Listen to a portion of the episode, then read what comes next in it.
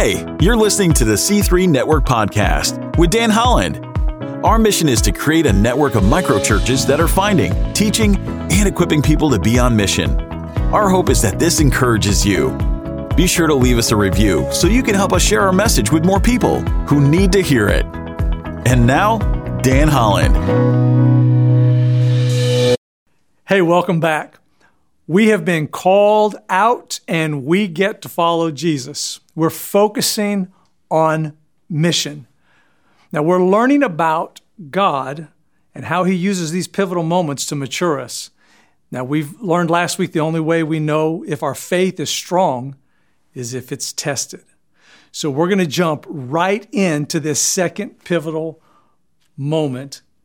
Exodus chapter 14, verse 10, as Pharaoh approached, the Israelites looked up, and there were the Egyptians marching after them. They were terrified and cried out to the Lord.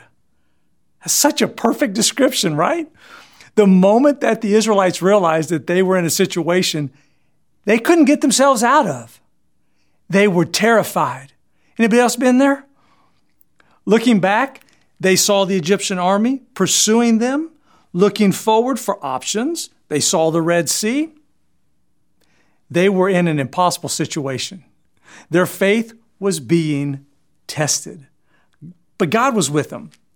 But the drama of the moment captured their attention rather than the fact that God was present with them.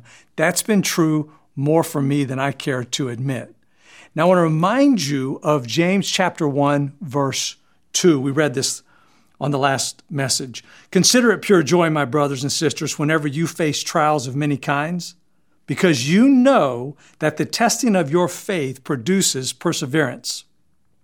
Let perseverance finish its work so that you may be mature and complete, not lacking anything.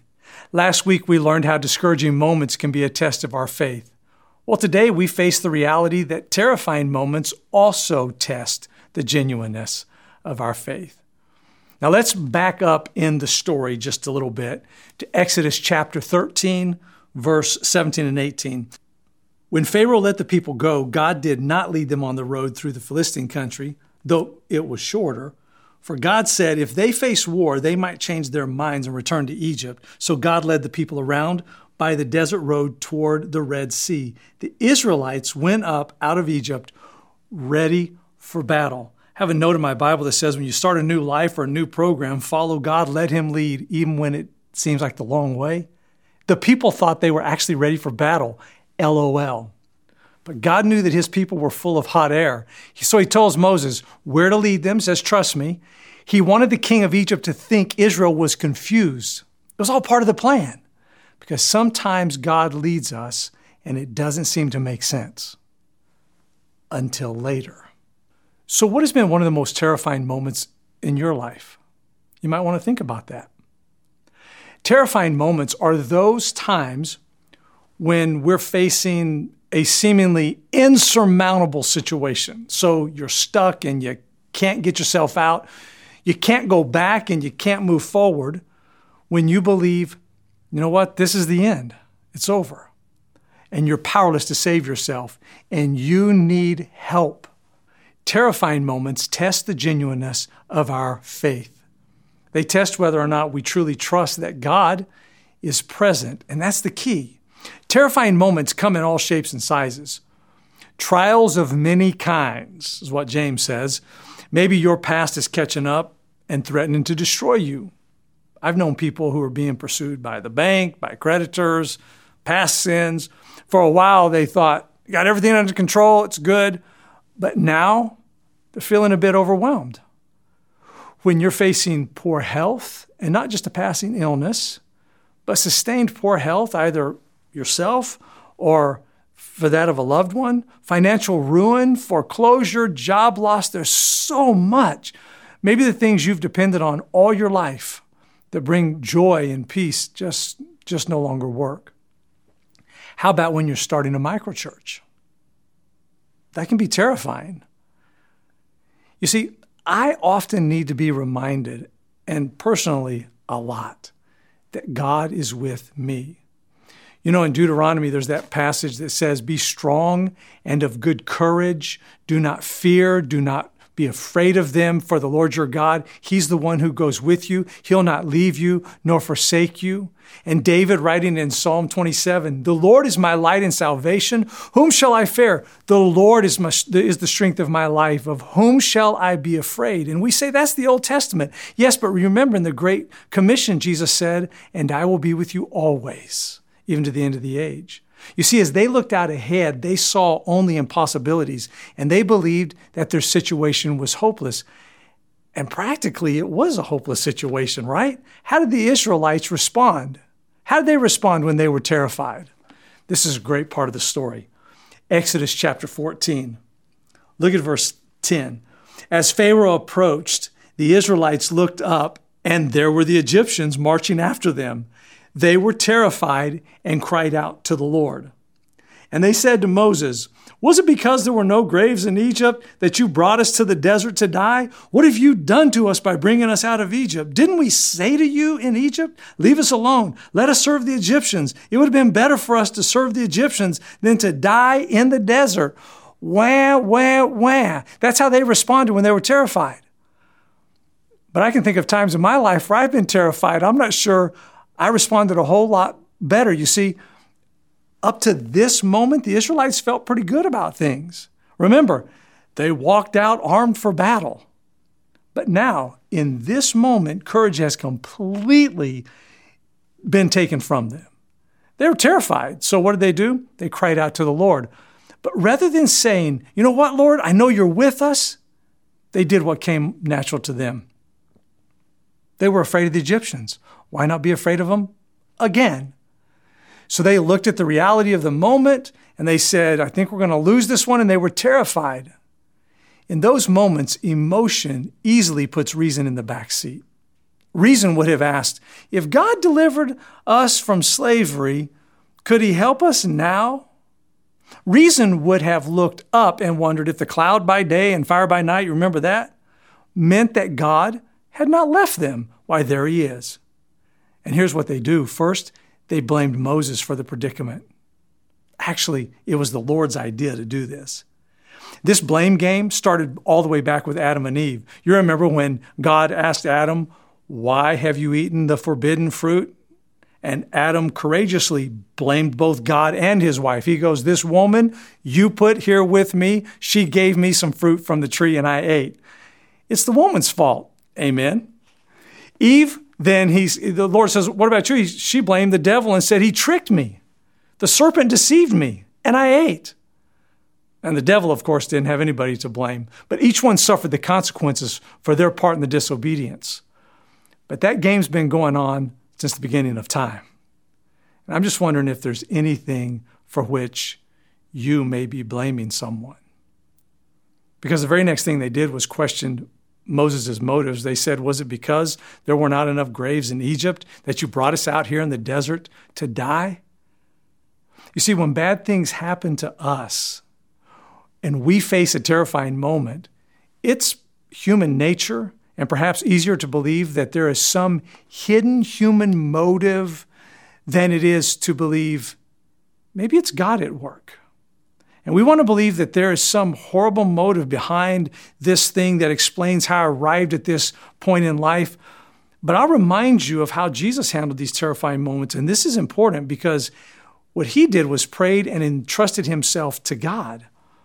He believed that if his Father allowed something to pass through his hands and touch his life, then his job was to then be obedient, allowing God to do his work in his life. Hebrews chapter 5 talks about Jesus crying out to God. Hebrews 5 verse 7.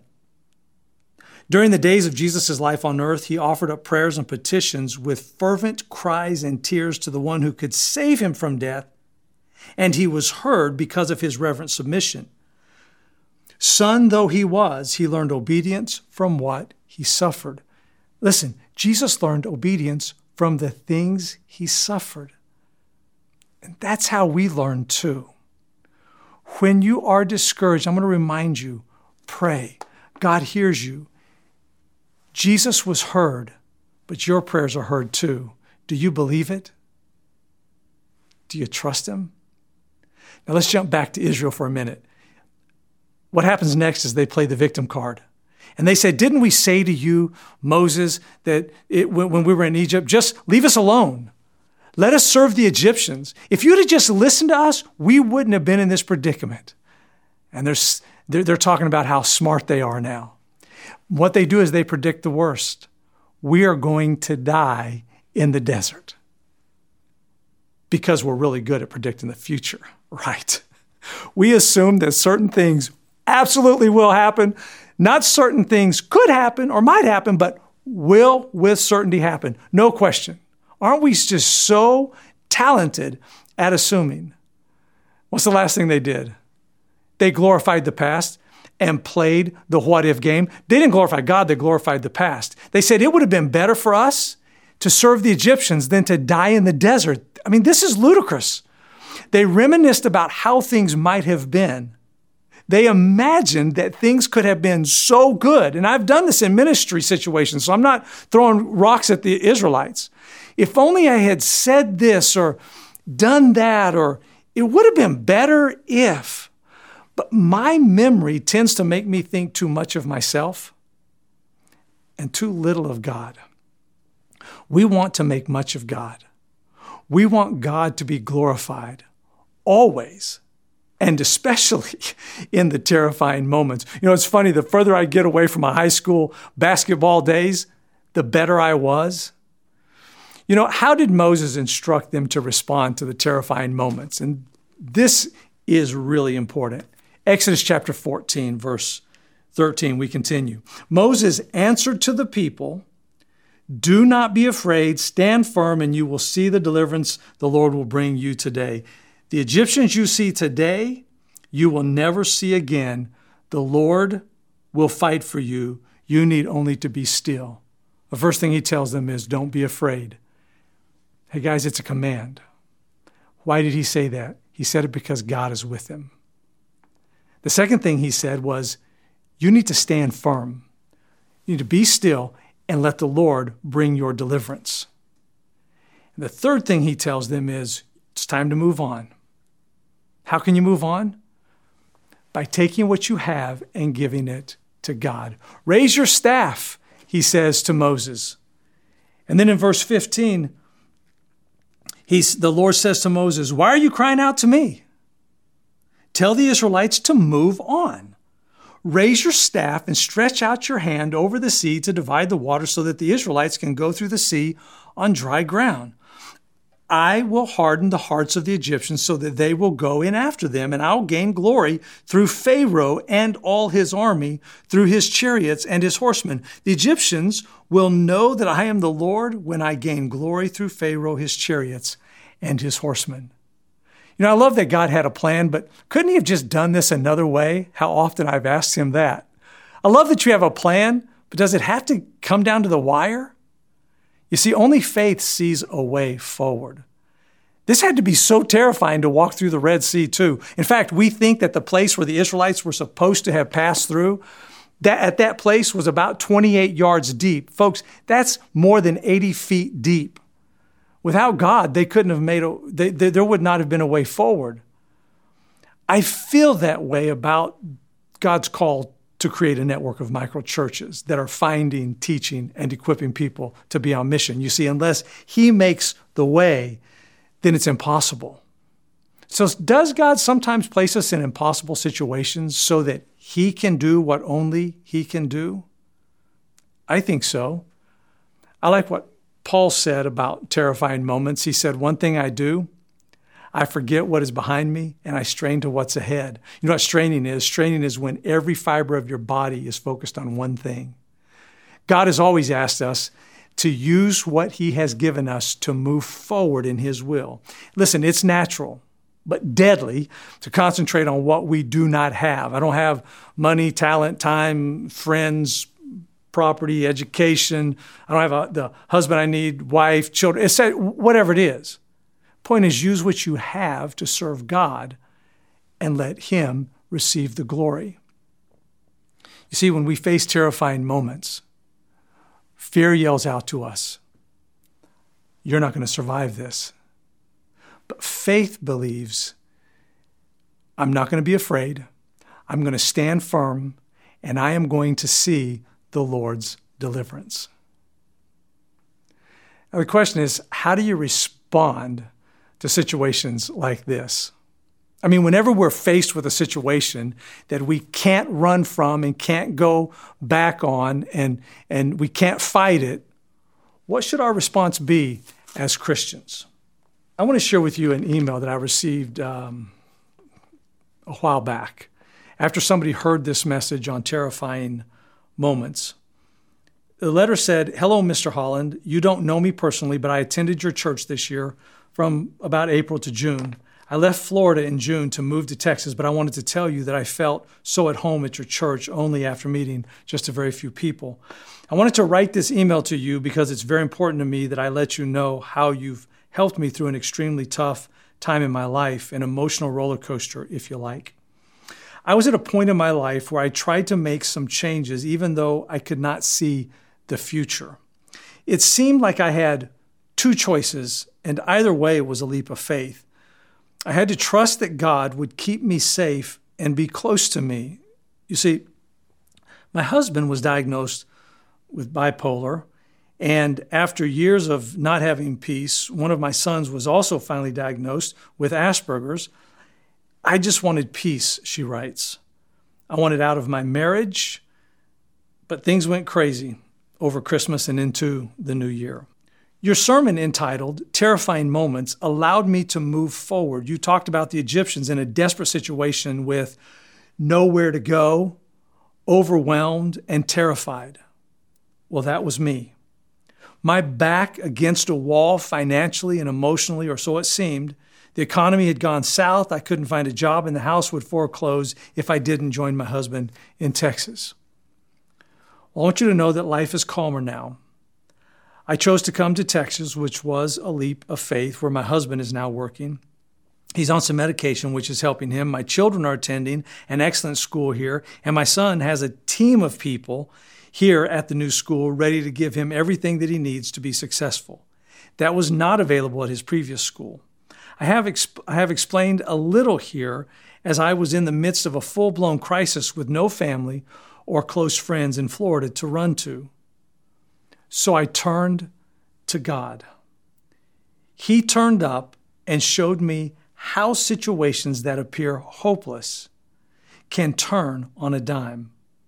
A couple of things suddenly turned around for no apparent reason. Now, from this experience, I have grown spiritually. No surprise to you. What you did for me was to make the Bible come alive in your sermons. I'm just sad I can't attend your church right now. Now, I've never been someone who attended church. I was born in the UK and wasn't a way of life for me.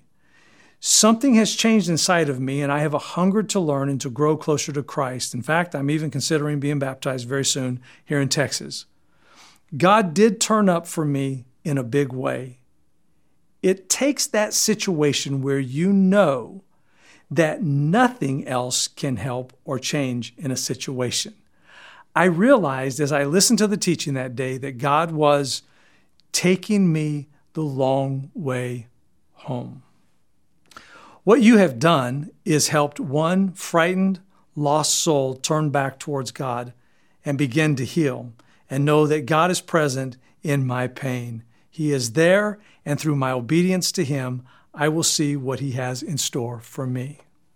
Every story like that I've heard through all the years of ministry have been so encouraging, because it reminds me that God is faithful, that He's with His people, and that He is involved in their lives. I think the one time in Jesus' life that's captured my imagination and really instructs me on how I can live best is when Jesus was in the garden, and you remember that He went to His Father in a terrifying moment where He knew that He was facing the cross. And He said, "Father, I know that with You nothing is impossible." And then he asked for the impossible. "If it is Your will, remove this cup from me." And then He said, "But not my will be done, Your will be done." My prayer for you is this, that you will believe that God is with you and that He is a God who is capable of the impossible. That you will boldly make whatever the request is that you believe that you need to make. But in the end, my prayer for each of us, for all of us, for all of God's people, is that we will desire His will in our life more than our own. Let's pray. Father in heaven, thank you that you are a God who leads us, and sometimes in ways that could be confusing. We don't understand. We don't understand. Why did you take us to this place and then bring us back? Or why did you bring that person into my life? Or why? We have so many questions. And yet we know, Father, that you are a God who is working out your plan. I pray that you will help us to be obedient to the call that you have on our life. I thank you, Father, for your forgiveness. I thank you for your mercy. I thank you for your love in our life. And Father, I pray that Jesus Christ will be lifted up, that you will be glorified in all that we say and do. And in the name of Jesus we pray, amen. Thanks for tuning in. If you like this podcast, we post a new episode each week, so be sure to subscribe and leave us a review so you can help share our message. We'll see you next time.